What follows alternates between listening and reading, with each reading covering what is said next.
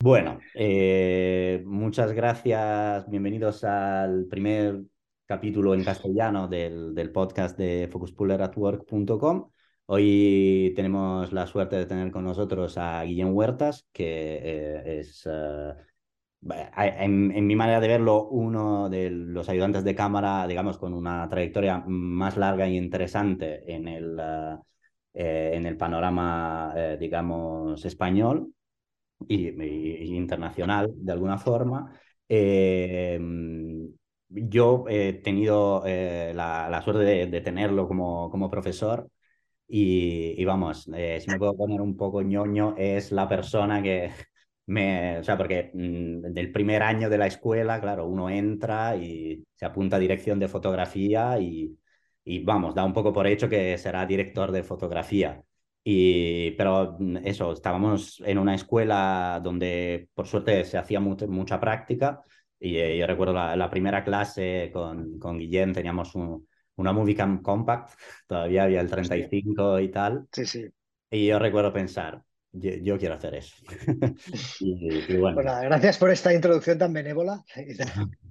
y bueno, luego también yo creo que mm, es, es muy interesante hablar, hablar contigo, Guillem, porque eh, yo creo que, uh, y tú seguramente puedes decirme qué, qué opinas al respecto, pero eh, en, digamos, yo creo que en Europa, porque yo tengo la experiencia tanto de Italia como de España, he rodado en algún otro país europeo también, pero eh, digamos, eh, cada industria tiene un poco sus características y, y, tú, por lo que vemos en tu Internet Movie Database, no solo has trabajado en España, has trabajado en España con, con extranjeros, en el extranjero con españoles. O sea, yo creo que... Sí, la verdad es que he tenido mucha suerte y es algo que recomendaría a todo el mundo, que es trabajar en muchos sitios, tanto en Sudáfrica, Nueva Zelanda, Canadá, Estados Unidos, Londres, o sea, de todos los sitios he aprendido muchísimo y a la vez he valorado, te hace valorar mucho también lo que tenemos. O sea, porque de golpe creo que en España siempre tenemos como una especie de complejo de inferioridad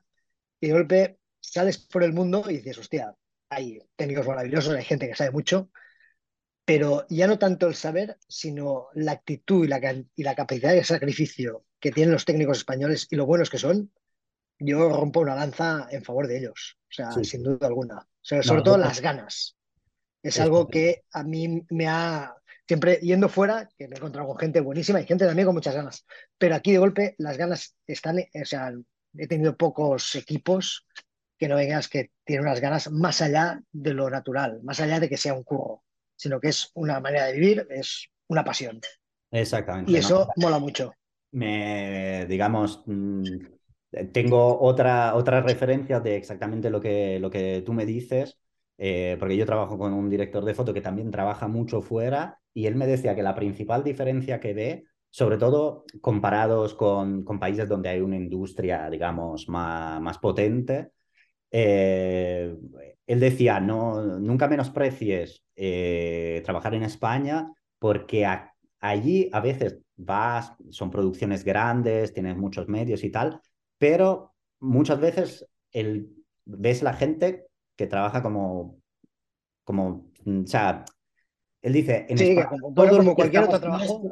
Eso es. O sea, en el, él me dice, en España todos los que estamos en esto estamos por pasión. No hay nadie que no, no tenga pasión por su trabajo. Y eso se nota a la hora, a, y más, vamos, en un trabajo como el nuestro, donde es realmente... Sí que es, verdad que esto nos va a veces a la contra y, y, ahora que intentamos, nos hemos agrupado también para intentar luchar por nuestras condiciones laborales, para mejorarlas y tal, nos va a veces a la contra cuando entiendes que como hay tanta pasión, de golpe dices, hostia, es que encima me pagan, ¿no? Pues, pero coño, hay que luchar también para que eso esté guay, ¿no? Entonces hay que buscar ese equilibrio entre el oficio, el, el pedir unos derechos y a la vez mantener esa pasión.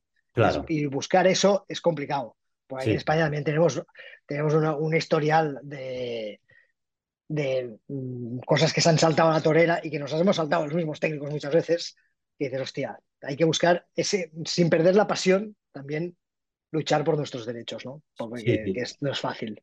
Pero bueno, que yo la verdad es que estoy súper orgulloso de los, equipos, de los equipos que he tenido españoles y a veces en otros países que tienen mucha más industria me ha costado encontrar el nivel de, de sacrificio sobre todo y de ganas y de actitud que tenemos allí. Claro, no, no, y además yo creo que, o sea, a mí me, me ha pasado también tanto trabajar fuera como de trabajar en España, pero con equipos que venían de fuera y tal, y, y, y esa es la sensación que he tenido.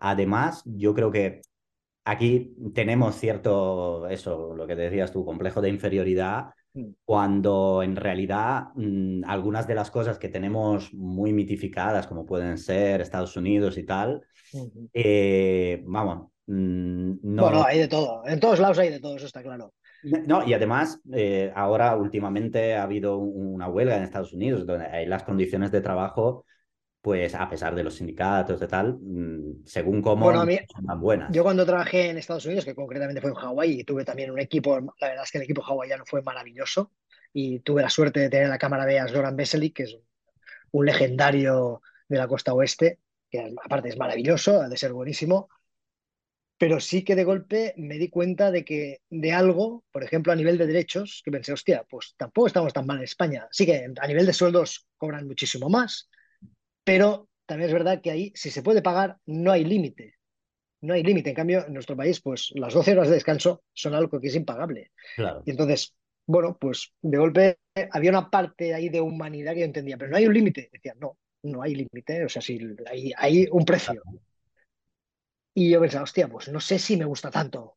¿sabes? O sea, hay un punto de, coño, o sea, que todo se pueda pagar, tampoco Ya, ya. me parece la panacea. No, no, que tiene que sí. haber unos mínimos de salud, de seguridad y tal, que, que no puede ser que se puedan pagar. ¿Me explico?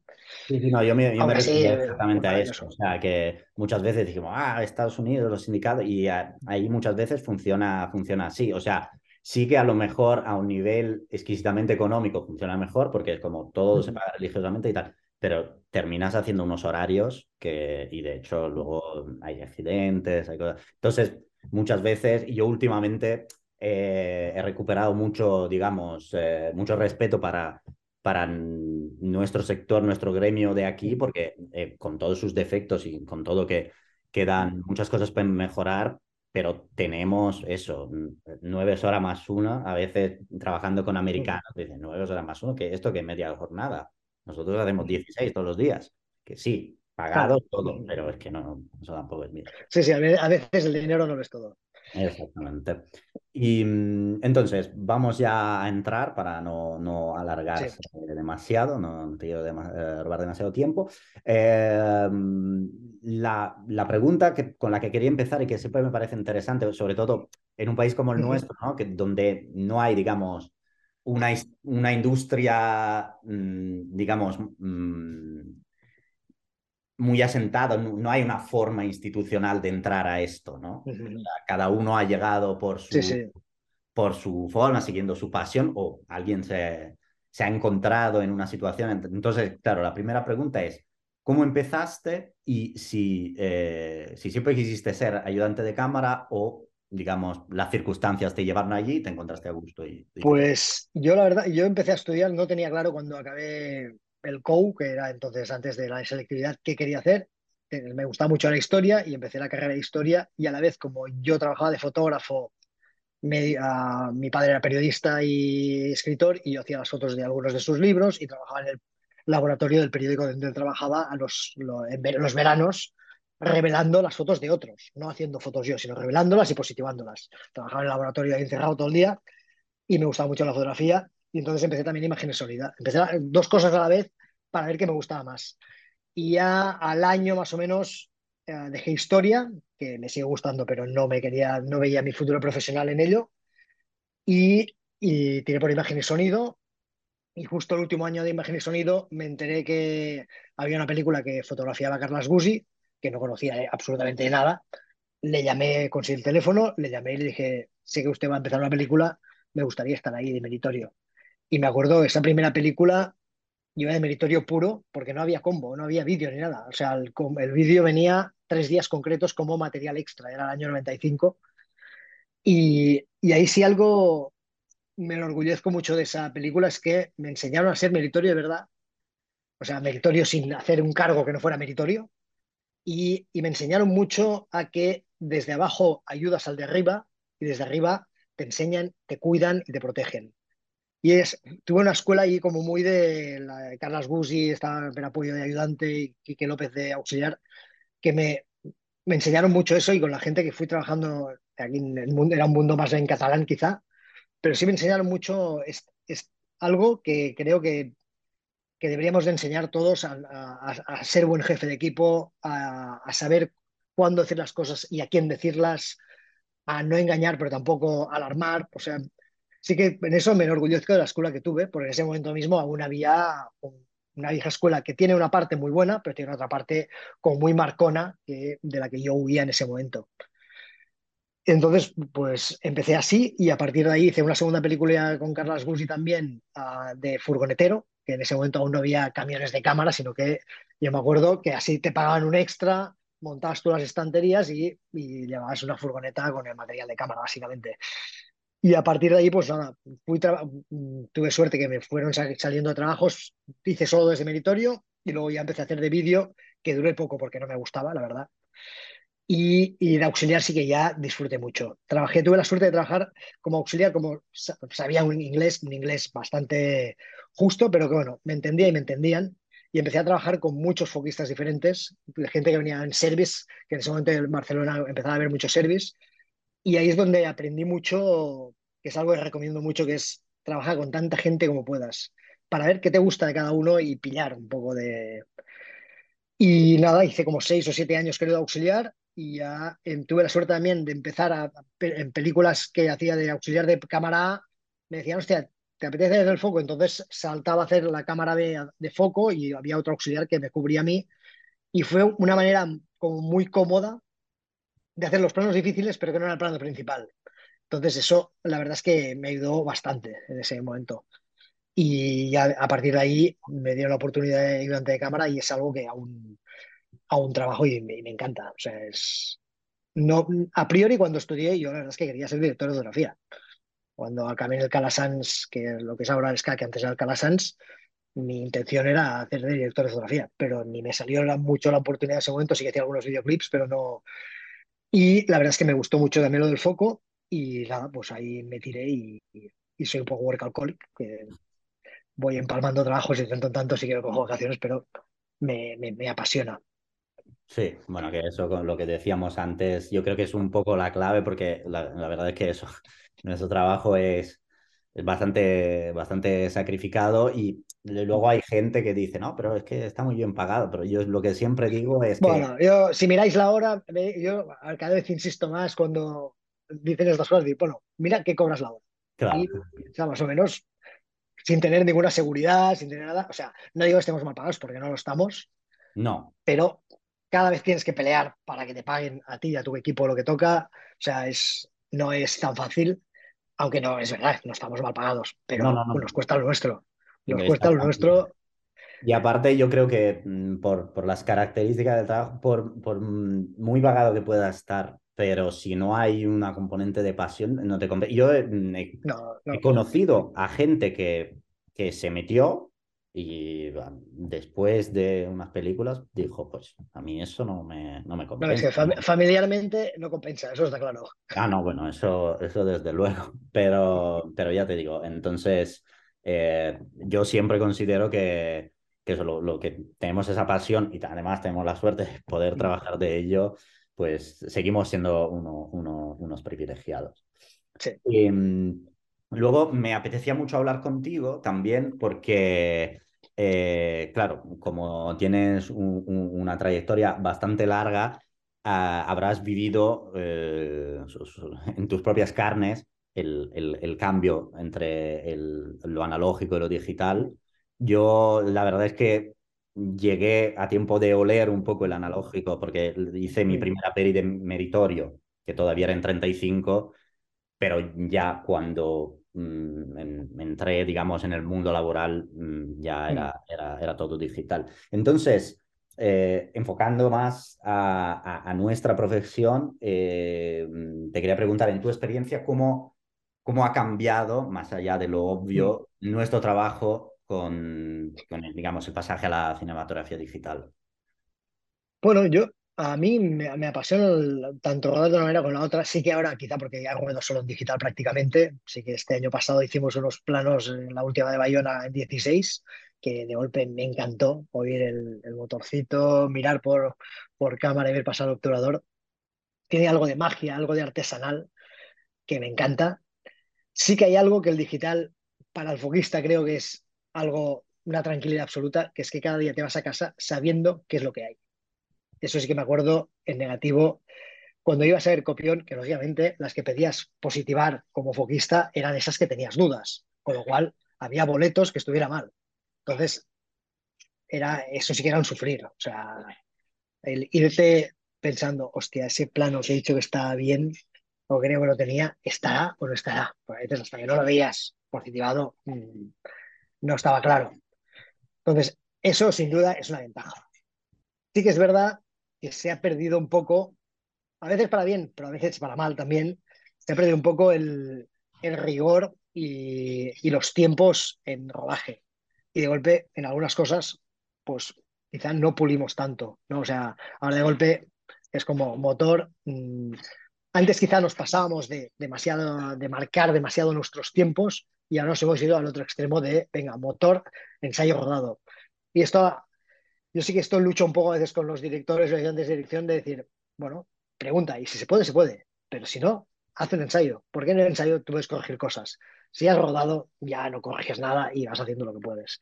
Y, y sí que con el digital yo mismo he caído al final, esta última peli es la primera, la, bueno, esta, la última que hice foquista, que era la de Bayona, que era dentro de todo un fuselaje de avión, con lo cual, y dentro siempre estaban casi todos los actores porque interactuaban entre ellos y íbamos con grúas por dentro y tal, pero no podía estar dentro mirando directamente la cámara, que es algo que, bueno, yo soy vieja escuela y me gusta, siempre iba con, sí que llevaba un monitor pequeño, pero iba con mi mando a mano y andando siempre con la referencia de mi hombro más o menos en plano focal, o, pero bueno, siempre viendo la cámara y cómo se... Y de golpe aquí no podía y de golpe es de la primera peli que sí que enteramente, prácticamente entera, la he hecho a monitor. Y esto de golpe mmm, te hace caer a veces en, mm, ¿cómo se dice? Depender com completamente de una herramienta, que es algo que creo que va a la contra de nosotros. Debemos, debemos ser capaces de hacer el foco de muchas diferentes maneras y no, mm, y creo yo, o sea, saber usar todas las que hay, conocerlas todas y saber para, qué, para cada momento cómo te sirve cada una. Pero incluso yo, por ejemplo, siempre llevo un FF4 en el camión de cámara porque cuando hay un cambio muy rápido, el que va más rápido es la mano directa. Entonces, también es verdad que, para ser sinceros, en cada peli lo uso una, una vez o dos. Y hay muchísimos planos, o a veces tres, no más. Pero, Pero sí que hay no algo. Lo, lo echarías de menos. Exacto, si no lo echaría de menos. Y sí que hay algo además de, si falla todo, bueno, pues al final puedo poner eso. Y ir a mano, pero a mano sí que a veces es, es complicado. Y hay algo de cuando rodábamos con, con los FF4 o los FF3 o, o 5, da igual el que sea, de ir con la cámara al lado de la, del, del, operador de cámara en un contacto directo, que hay algo ahí que, a mí me gusta, que, creo que estaba muy bien. Es verdad que cada vez más ruedas más con grúas y ahí es imposible. O sea, por eso digo que cada plano tiene su herramienta y pues mola poder no depender de una sola. Yo cuando veo que, que dependo mucho de una y me, me esfuerzo, incluso entre pies y metros, ya soy más fan de pies, pero bueno, pues de tanto en tanto me paso a metros. También cuando voy al extranjero pregunto mucho los demás claro. foquistas con qué se sienten más cómodos y yo me intento adaptarme. Porque creo que adaptarse es una de las cualidades más importantes de un ayudante de cámara. Bueno, de cualquier técnico de cámara en general, creo que es de lo básico. Claro, pero bueno, yo creo que Entonces, más del ayudante, porque, o sea, claro, sí. el ayudante muchas veces es, eh, digamos, él a lo que por lo menos el equipo de cámara, cuando no otros equipos incluso, miran en plan, ¿qué hacemos? Entonces, el, el que tenga capacidad, digamos, de encontrar soluciones rápidas y también flexibilidad, porque en ese sentido estoy muy de acuerdo contigo. Eh, de, yo ya te digo, mmm, he nacido profesionalmente en la época del digital y a veces me ha pasado incluso que directores de foto que me dijeran, ah, pero mira el monitor.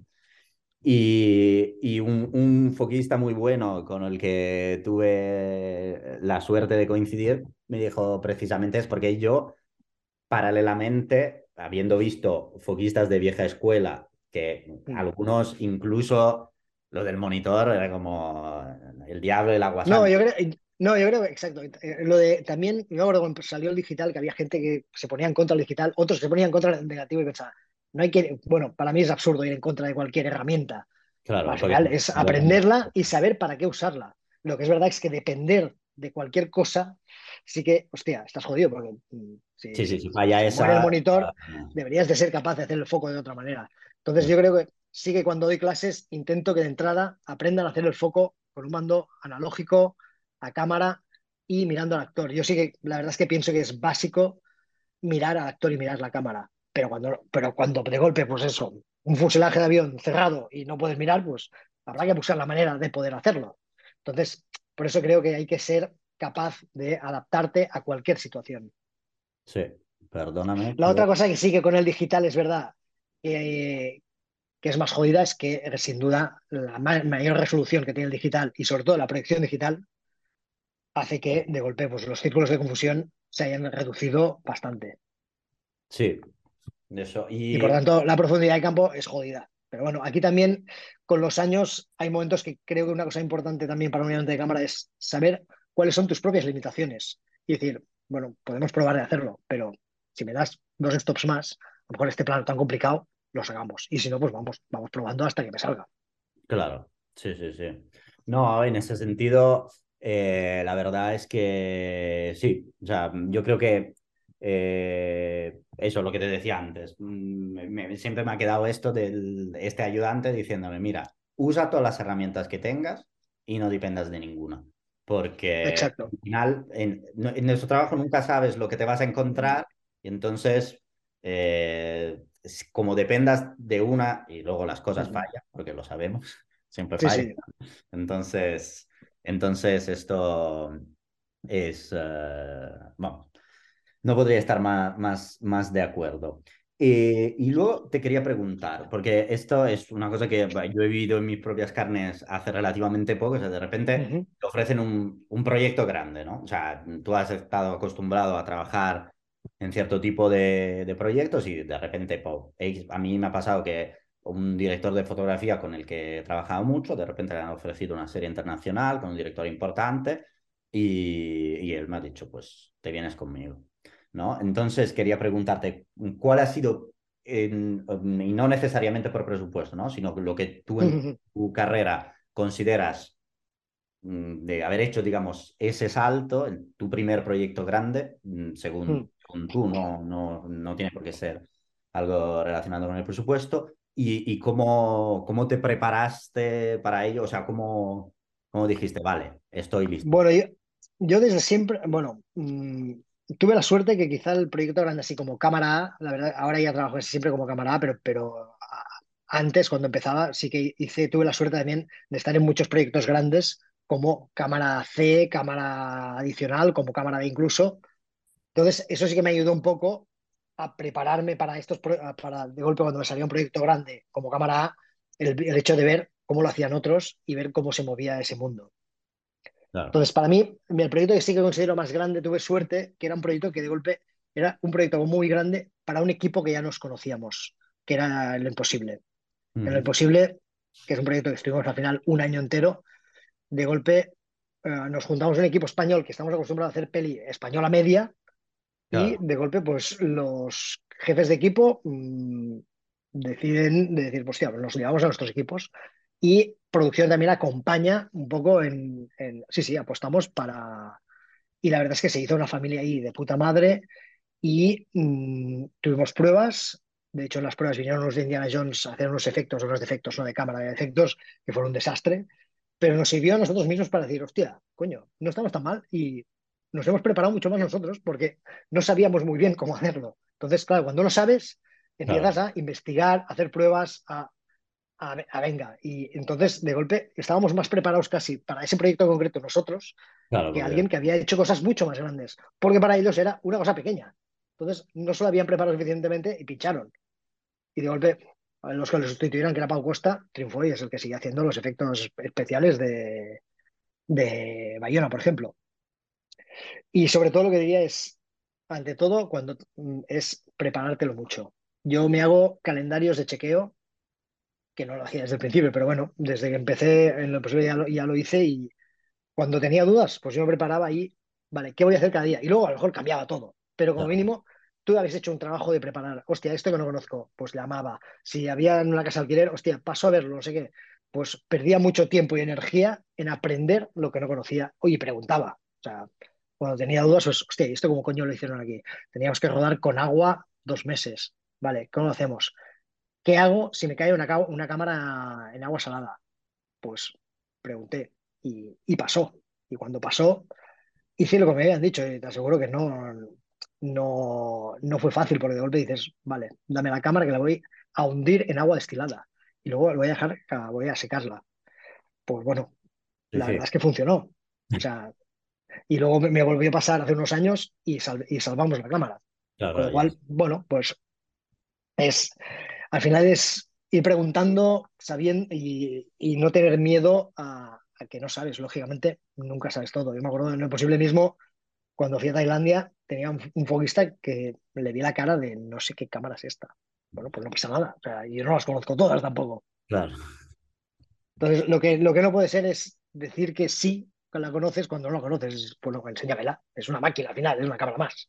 Sí, sí, sí, sí. No, eso, eso es verdad y también me parece Y buen consejo luego, el porque otro, el otro veces- proyecto que sí, que también recuerdo así como que era- este ya no era tanto porque yo no me sintiera capaz, porque sí, había estado rodando en Londres, había rodado ya en el extranjero, pero de golpe en Jurassic World 2, que era un proyecto de Universal, un proyecto mega tocho, sí que de golpe cuando llegas ahí notas esa, esa cara del productor inglés un poco de ¿y tú, Piltrafilla, de dónde ¿quién has eres? salido?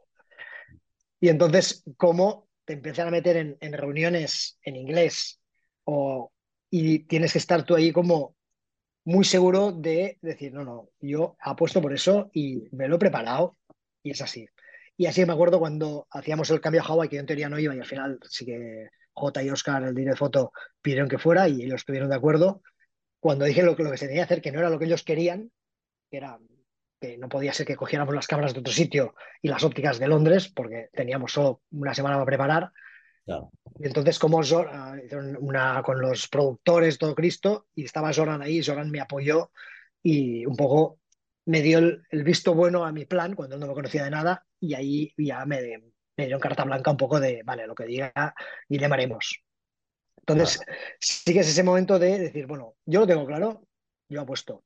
Y claro, cuando no tienes las sutilezas del idioma, porque yo en, en- en inglés puedo rodar perfectamente y técnicamente, o sea, lo sé, sí que controlas, pero las sutilezas esas de, hostia, ¿me lo está diciendo en serio? ¿Me está tomando el pelo o, o no me cree?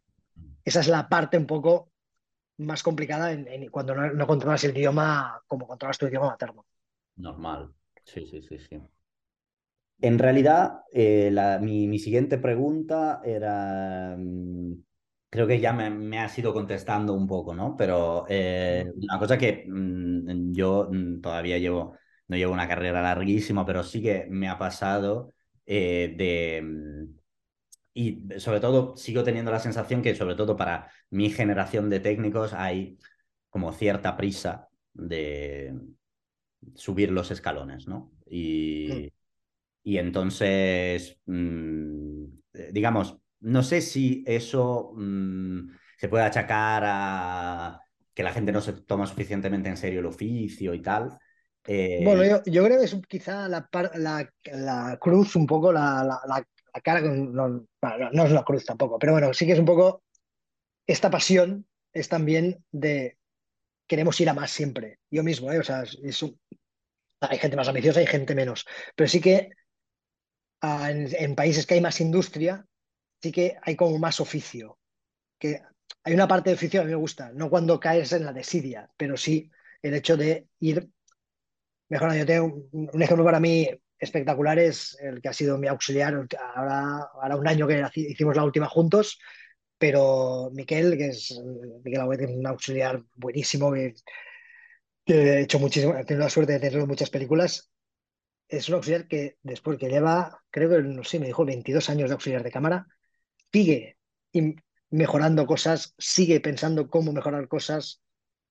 o sea, me sigue mandando cosas de, hostia, ¿esto qué te parece? Esto? Y pienso, hostia, le apasiona. Me acuerdo un día que yo me reía, nos reíamos de él con el resto de compañeros un poco. Decía, ¿qué harías si te tocaba la, lotería? Y yo decía, yo seguiría haciendo auxiliar de cámara. Y, pensaba, y me lo creo. Y pensaba, hostia, cómo mola, ¿no? Y mola ese oficio y, y yo de ayudante, o sea, sigo disfrutando y sigo aprendiendo cada vez que conozco a alguien nuevo, piensas, hostia, joder, muy bien. no quiere decir que no quiera, yo sigue, hay una parte mía que también quiere llevar la cámara, quiere hacer otras cosas, pero, pero sigo disfrutándolo y sigo viéndole de golpe cosas nuevas, ¿no? Mm. Entonces... No, y de hecho, para mí, digamos, esto, esta, esta prisa que a veces vemos, eh, no te permite, o sea, yo, la verdad es que mm, llevo eh, poco más de 10 años de ayudante y, mm, o sea, me pasa que aparte de disfrutar mi trabajo, pero mm, no, no, no considero que, bueno, esto ya lo sé, quiero lo siguiente. O sea, una cosa de las, una de las cosas que me parece muy bonita de nuestro trabajo es que lo que dices tú, en realidad, como es todo tan artesanal, tan, mm. tan distinto siempre, eh, se, se, puede encontrar, mm, digamos, mm. eh, ilusión de seguir aprendiendo eh, a pesar sí, de... Sí, y a la vez, no me o sea, tampoco me parece mal, o sea, hay directores de fotografía que dicen, no, es que nunca he hecho de técnico. Bueno, no, pasa nada. Hay, hay, los técnicos para que confíes en ellos y, y, la parte técnica te la hagan los técnicos. O sea, una cosa, sí que creo que si has pasado por todos los, por todos los cargos un poco, sí que sabes más bien exactamente qué hace cada uno y qué puedes, hasta dónde puedes pedir aquí, allá. También es verdad que en cada país es distinto a veces. Pero sí que tener un poco de oficio te da de golpe el saber más cosas. Pero bueno, pues si no, lo aprendes de otra manera. No, no. sí, es verdad, sí que es verdad que con los años, me acuerdo que cuando yo empezaba, todo el valor estaba en la experiencia no tan, y no tanto en, el, en, las ganas, en, en el arriesgar y tal creo que estaba demasiado en, la experiencia y ahora se ha pasado al otro extremo, que de golpe la experiencia casi es una losa, casi es alguien que te va a hacer ir lento, ¿no? que te va a cuestionar cosas, cuando creo que lo bueno es intentar combinar las dos cosas, la experiencia, que para mí tiene mucho valor, más que nada porque como más te equivocas, más aprendes, creo que o sea, eso es innegable, y después el no perder las ganas de, de querer tirar para adelante y de querer aprender más, que a veces cuando llevas muchos años puedes caer en, el pensar que, sabes, que sabes más de lo que sabes. Sí, sí, sí, totalmente. Además, mm, yo te digo que, o sea, yo creo que en, entiendo que en, todos los trabajos, yo hablo del nuestro porque es el que conozco, pero la experiencia en todos los trabajos eh, yo considero que es un valor añadido, pero en un trabajo como el nuestro, que realmente no hay un día igual al otro, eh, claro, la experiencia tiene un valor añadido, porque ahí yo creo que, o sea, tú puedes ser un... Hay gente que, que tiene talentos naturales, que se le da bien algo. Sí, sí, sí. alguna. Pero yo creo que, o sea, a una persona, por ejemplo, ahora... Eh, eso, por ejemplo, el salto ayudante y sobre todo foquista, hay gente muy joven que lo da y hay gente que se le da realmente bien, ¿sabes? Sí, sí, sí. Lo que pasa es que, claro, entre alguien que se le da bien y alguien que a lo mejor mm, no se le da tan bien, pero tiene 5 o 10 años de experiencia, yo creo que en el fondo el que tiene experiencia, solo porque ha visto más cosas, mm, al final se va a saber desenvolver mm, mejor. Bueno, y, también la, otra historia es, una parte es el foco, que realmente hay gente que tiene un don para... Yo creo que no lo tengo, sinceramente, o sea, creo que ya pues al final sí también de, muy hacer, de mucho hacerlo y de, aprender muchos trucos de muchos, pues te acabas haciendo y, te apañas bien. Pero he visto para gente que tenga ese don, algunos sí, y, ahora empiezo a ver ya gente que tiene un don con el monitor, que yo no lo tengo. O sea, que, dices, joder, muy bien. Pero luego está el, hostia, el valor también de, de, aprender con todo y decir, vale, y aparte que es no solo hacer el foco, para mí, yo me acuerdo cuando dicen foquista o ayudante, y yo prefiero ayudante, pero no, quiere decir que no haya foco. O sea, puede ser foquista y también está bien, y solo hacer el foco. Pero entonces necesitas a alguien que haga la parte de ayudante de cámara, que para mí es muy extensa. Y la parte creativa de foco me encanta, pero la parte de, organizar y, de, organizar un equipo para hacer una película y de saber para cada película qué, qué, es lo que hace falta, esto me apasiona. O sea, el preparar la película, el, parirla un poco con el director de foto en la parte que te toca, pues es algo que, que me apasiona igual que el foco prácticamente. Sí, sí, no, y además yo o sea, y aquí hablo, digamos, como una opinión totalmente personal, pero eh, la, la parte de organización, gestión, de, gestión del equipo, ¿no? También, porque, o sea, tú tienes un equipo, eh, hay gente que tiene más carácter, menos carácter. Eh, eh, para mí me parece, por un lado, la parte, mm, mm, digamos, que, que, constituye un desafío más grande y por otro lado también la parte que, mm, como más apasionante, ¿no? Porque el, foco, evidentemente, nos gusta todo, pero aparte de ser una parte, también e, e, es, como decir una técnica que luego mm, puede volver, pero mm, digamos que lo otro me parece que abarca muchísimo más. Entonces ahí volvemos un poco a lo de la experiencia que yo creo que, vamos, ahora, como te decía antes, o sea, la, la primera, el primer trabajo que, que yo considero grande que he hecho Mm, el, año pasado, la gran diferencia que noté fue principalmente esa. O sea, porque en el fondo lo que es el rodaje, digamos, la... Sí, el plano a plano es un poco lo mismo. El plano plano un poco, es un poco J. Caballo Rey, ¿no? Sí, sí, sí. Pero la gestión, la organización, material que tiene que venir, irse, el tal, eh, reuniones, eso, eso A mí, por ejemplo, te diré, unas cosas que más me gusta de las pelis grandes es el poder crear un equipo y que te, deje, y te dejen crear un equipo a la medida del, proyecto. Yo en eso sí que mm, he variado bastante siempre de equipos también, cuando viajas fuera con el director de foto normalmente te dejan viajar a ti, pero no te dejan llevar a todo el equipo. Con lo cual, y entonces conocer ahí gente y ir gestionando y ver dónde pones a cada uno, saber ver un poco en, qué es mejor cada uno para que el equipo sea mejor en, conjunto, eso es de las partes que más me gustan. Y eh, cuando ahora ya puedo cada vez más decidir eso es algo que, realmente me gusta desde, desde el principio, ¿sabes? El, y ver que después funciona. Y ver también a veces que has equivocado con alguien. Y, no es culpa suya, es culpa tuya que, que la has puesto en esa posición y decías, hostia, pues no, la he cagado. Pero bueno, apechugas y, claro. y intentas cambiar si puedes, y si no, pues nada. Ya, hay que...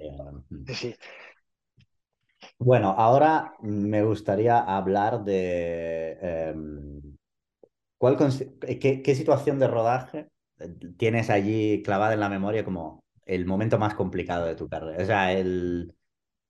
No sé si un, plano, pero el momento que... Bueno, yo te diré que en cada película casi siempre ha habido ese plano que se te atraviesa, que a veces no es más complicado, ¿eh? es pues conjunto de cosas de o es tu día o lo que sea y ese plano que se te atraviesa.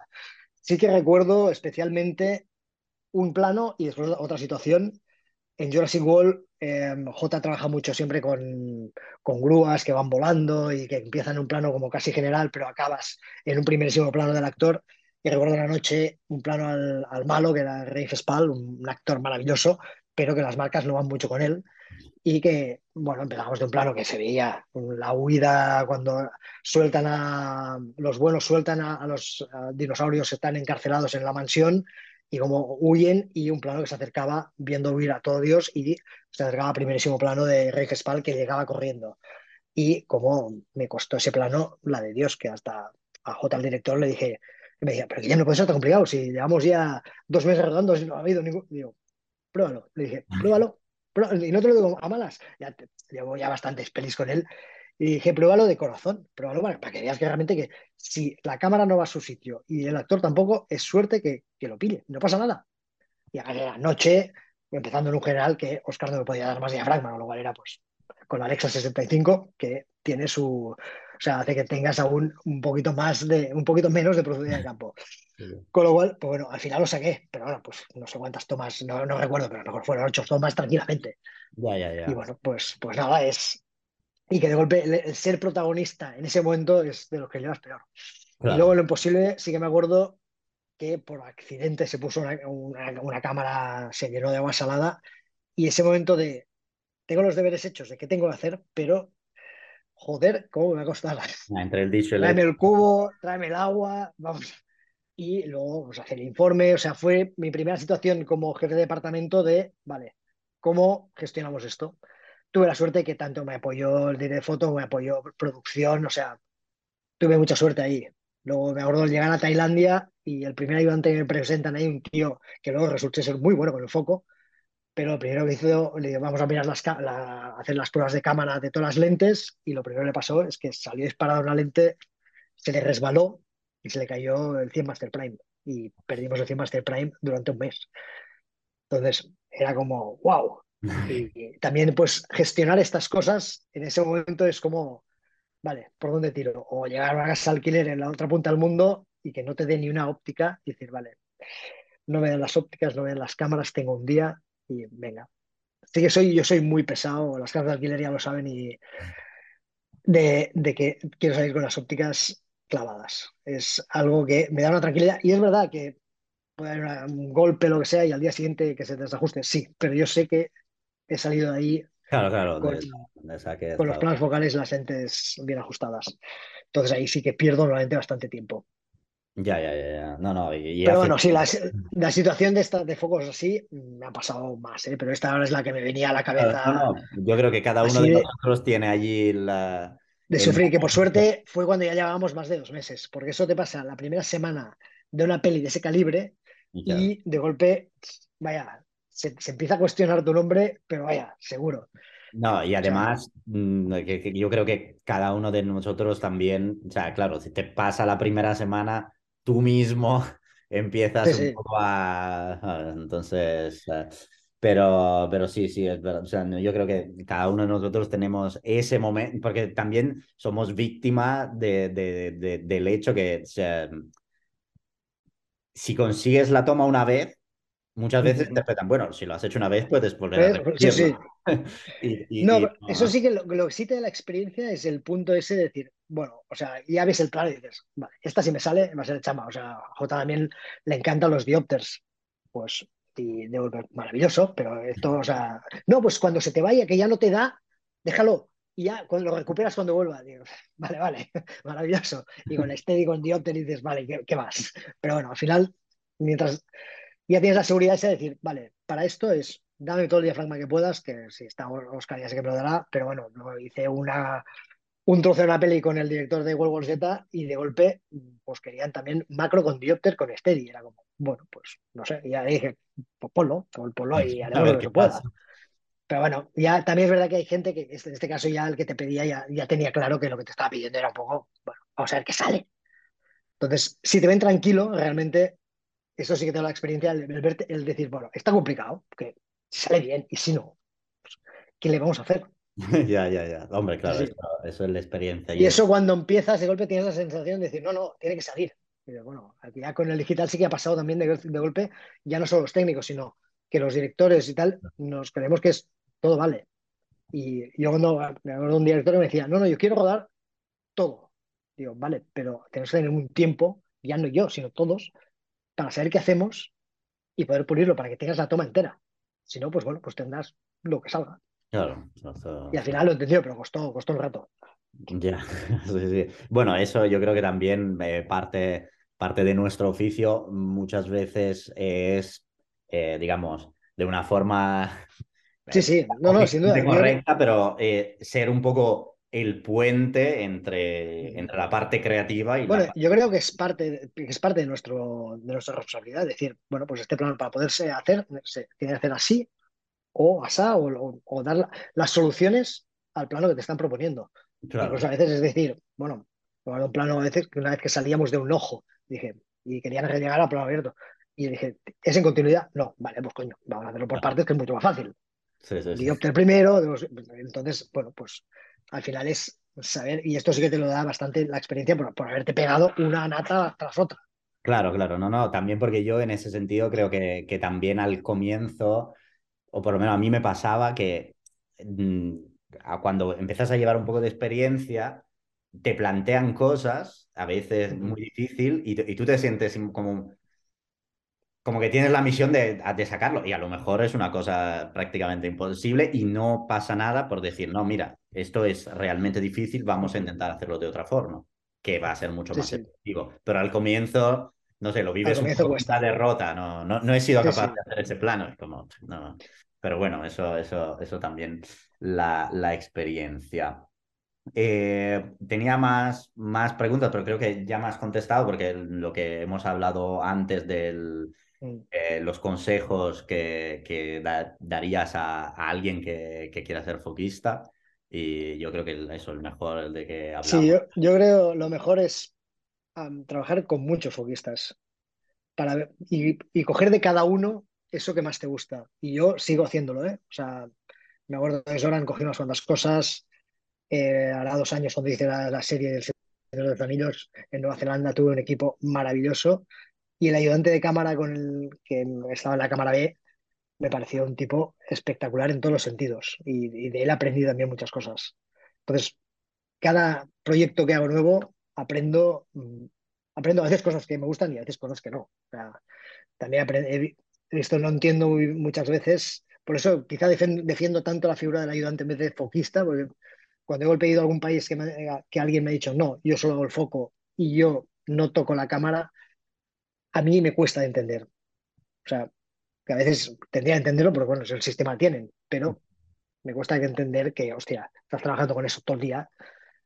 El men los menús de una Alexa no son la panacea. ¿no? Bueno, las Sony desde antes sí que eran complicaditas, pero no. O sea, que tenga que venir el DITA, cambiar la temperatura de color, me parece un poco una broma. Ya, sí, sí, sí. sí.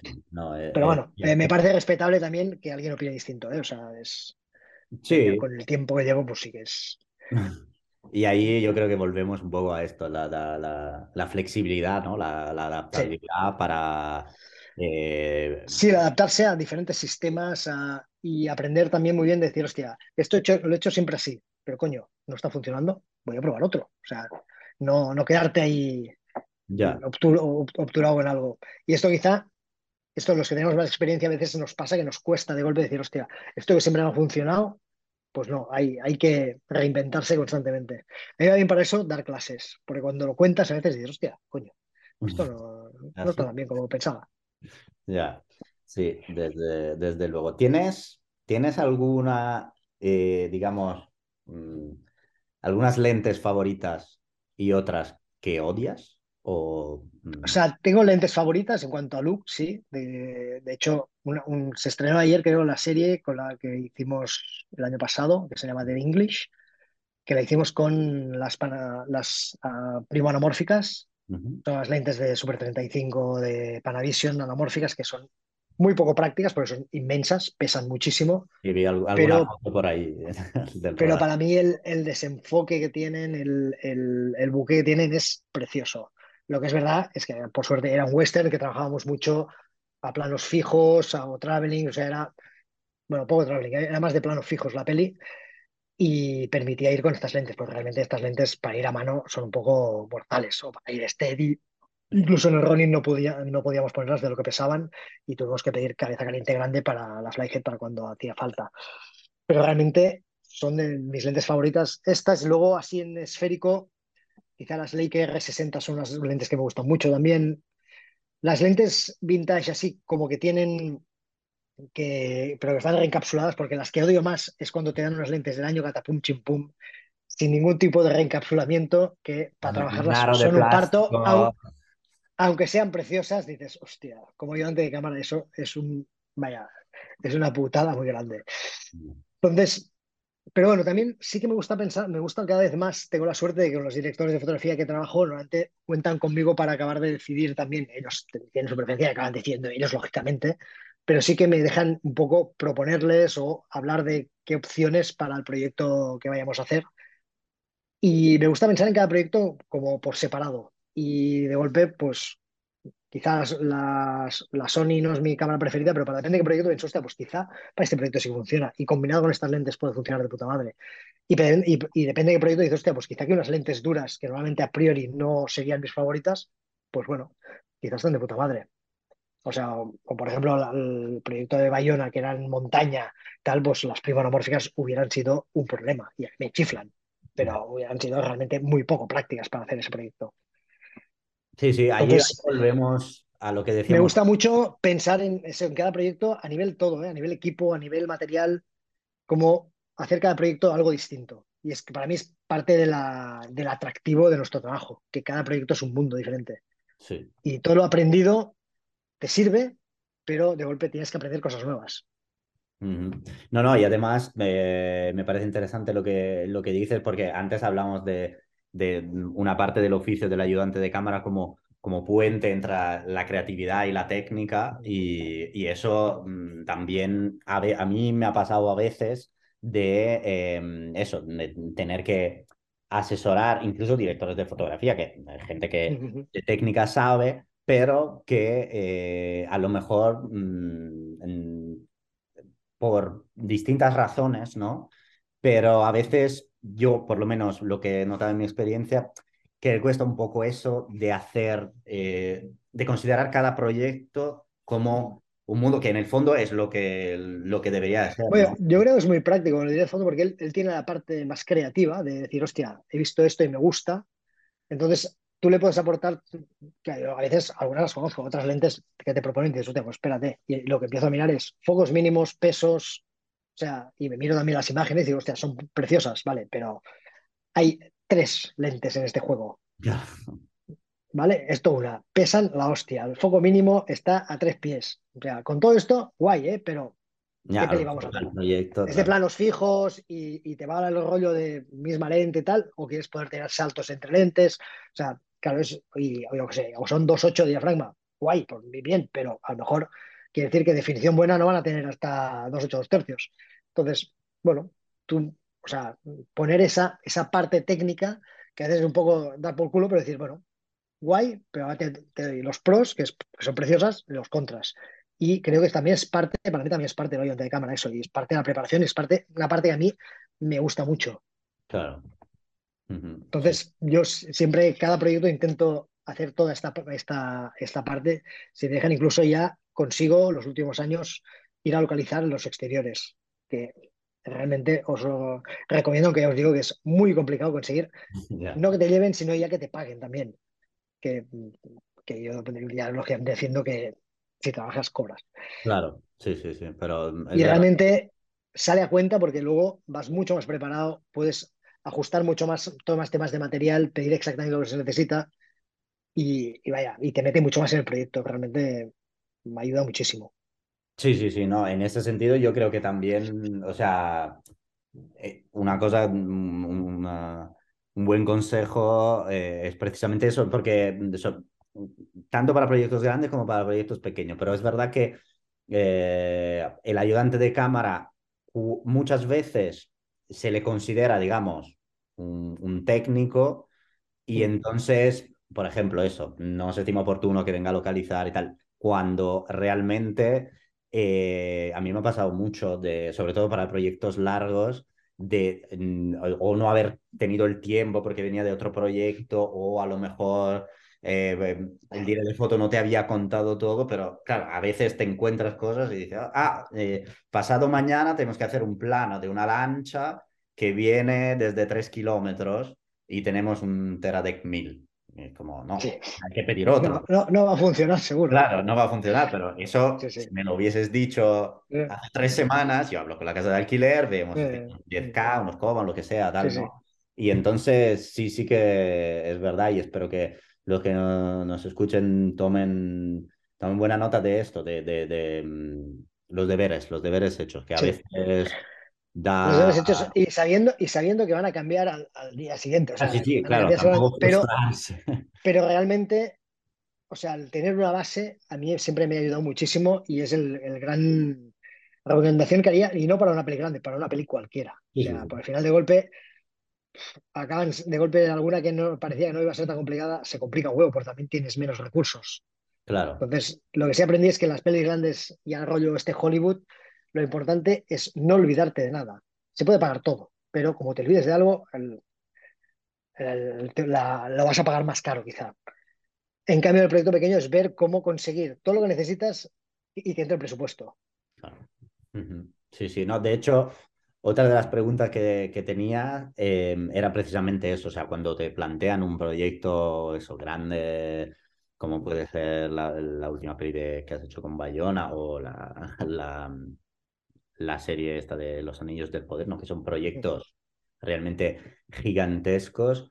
Eh, porque, mm, como decía antes, o sea, yo una de las cosas más difíciles que, que, que he encontrado en este proyecto y, y, en ese sentido he tenido la suerte de tener, un, bueno, de poder eh, llevarme mi auxiliar, aunque fuera, estuviéramos rodando uh -huh. fuera, y, y, luego ahí de encontrarme eh, con un DIT que además de DIT también actuó como mi mano derecha y mmm, muchas veces mmm, preguntándome, o sea, no eh, digamos, sin, sin saltarse, digamos, la cadena de comando, yeah. pero preguntándome y, y, y, yo en ese sentido siempre le he animado y digo, cuando tú tienes duda, claro, yo tengo la cabeza en mil cosas, ven y dímelo. Y lo típico de, oye, esto era todo plato prácticamente, pero mañana vamos en exteriores, eh, pedimos unos NDs con IR que a lo mejor tal. Claro, dice, hostia. Entonces, eh, ¿tú tienes algún, algún truco cuando te enfrentas a un proyecto de, de esa envergadura? Básicamente porque ya te digo, yo lo, el proyecto dura seis meses y he estado seis meses acojonado diciendo, se me, se me escapa algo. Sí. Bueno, no, yo, yo, lo que hago es, me hago muchas listas. O sea, mucho, tengo siempre una libretita para cada película y uh, con la fecha cada día me voy poniendo los pendientes. Y voy, lo que sí aprendes con los años es a no, o sea, no sirve de golpe, hostia, todo lo pendiente voy a hacerlo. No, no, hay que saber distribuirlo muy bien y priorizar muy bien. Porque además cuando intentas luchar con producción tres batallas a la vez, vas a ganar solo una. Claro. Si vas una a una, vas sacando mucho más. Y entonces saber cuándo sacar cada una. Y luego también es eso, crear un equipo desde cero en el cual confíes y el cual confíe en ti, dando unas directrices, pero a la vez decir, bueno, o sea, esta parte confío en ti. Y cualquier cosa me la decís. Yo siempre les digo, incluso cuando voy fuera, um, me podéis decir cualquier cosa. Al final, yo voy a decir, pues sí que sí que defiendo que tiene que haber una jerarquía, al final, tanto de decisión como de responsabilidad. Es decir, yo decido y si la cago, yo doy la cara. Pero sí que es práctico que haya una jerarquía, porque si no, a la que mandan dos en el mismo sitio, los de abajo no saben por dónde ir. Entonces, es práctico que, eso sea así.